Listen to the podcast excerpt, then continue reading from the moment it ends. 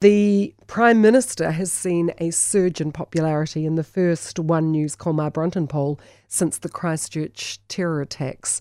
And really, you'd have to say that is to be expected, as indeed would be the drop in Simon Bridges' preferred Prime Minister rating.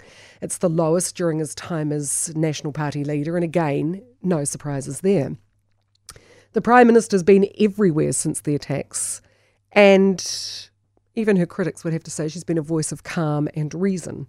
The international media have been effusive in their praise of her handling of events in the aftermath of the attack, and normal politicking, to all intents and purposes, was put on the back burner to allow the military style semi automatic gun legislation to be passed quickly through Parliament. So Simon Bridges has taken a responsible approach, I think, since the Christchurch attacks, allowing the Prime Minister to take centre stage and lead, and Nationals supporting the gun le- legislation. Bridges is sanguine about his low rating and says he's much more focused on the party vote. But here again, Nationals seen a drop in the party vote result. Labour's on 48%, up 3. National is down 2 to 40%, with the Greens on 6 and New Zealand First on 4.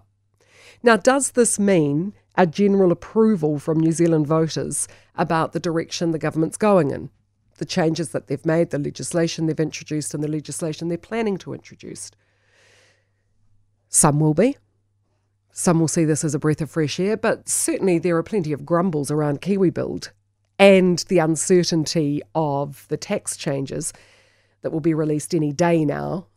The Prime Minister was playing coy with Mike Yardley when she said when they were discussing when the proposals will be released.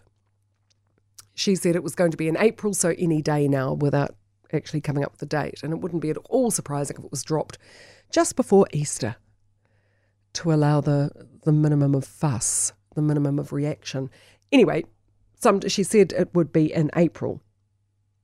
And there's Shane Jones, the Regional Development Fund, there's a flattening of the economy.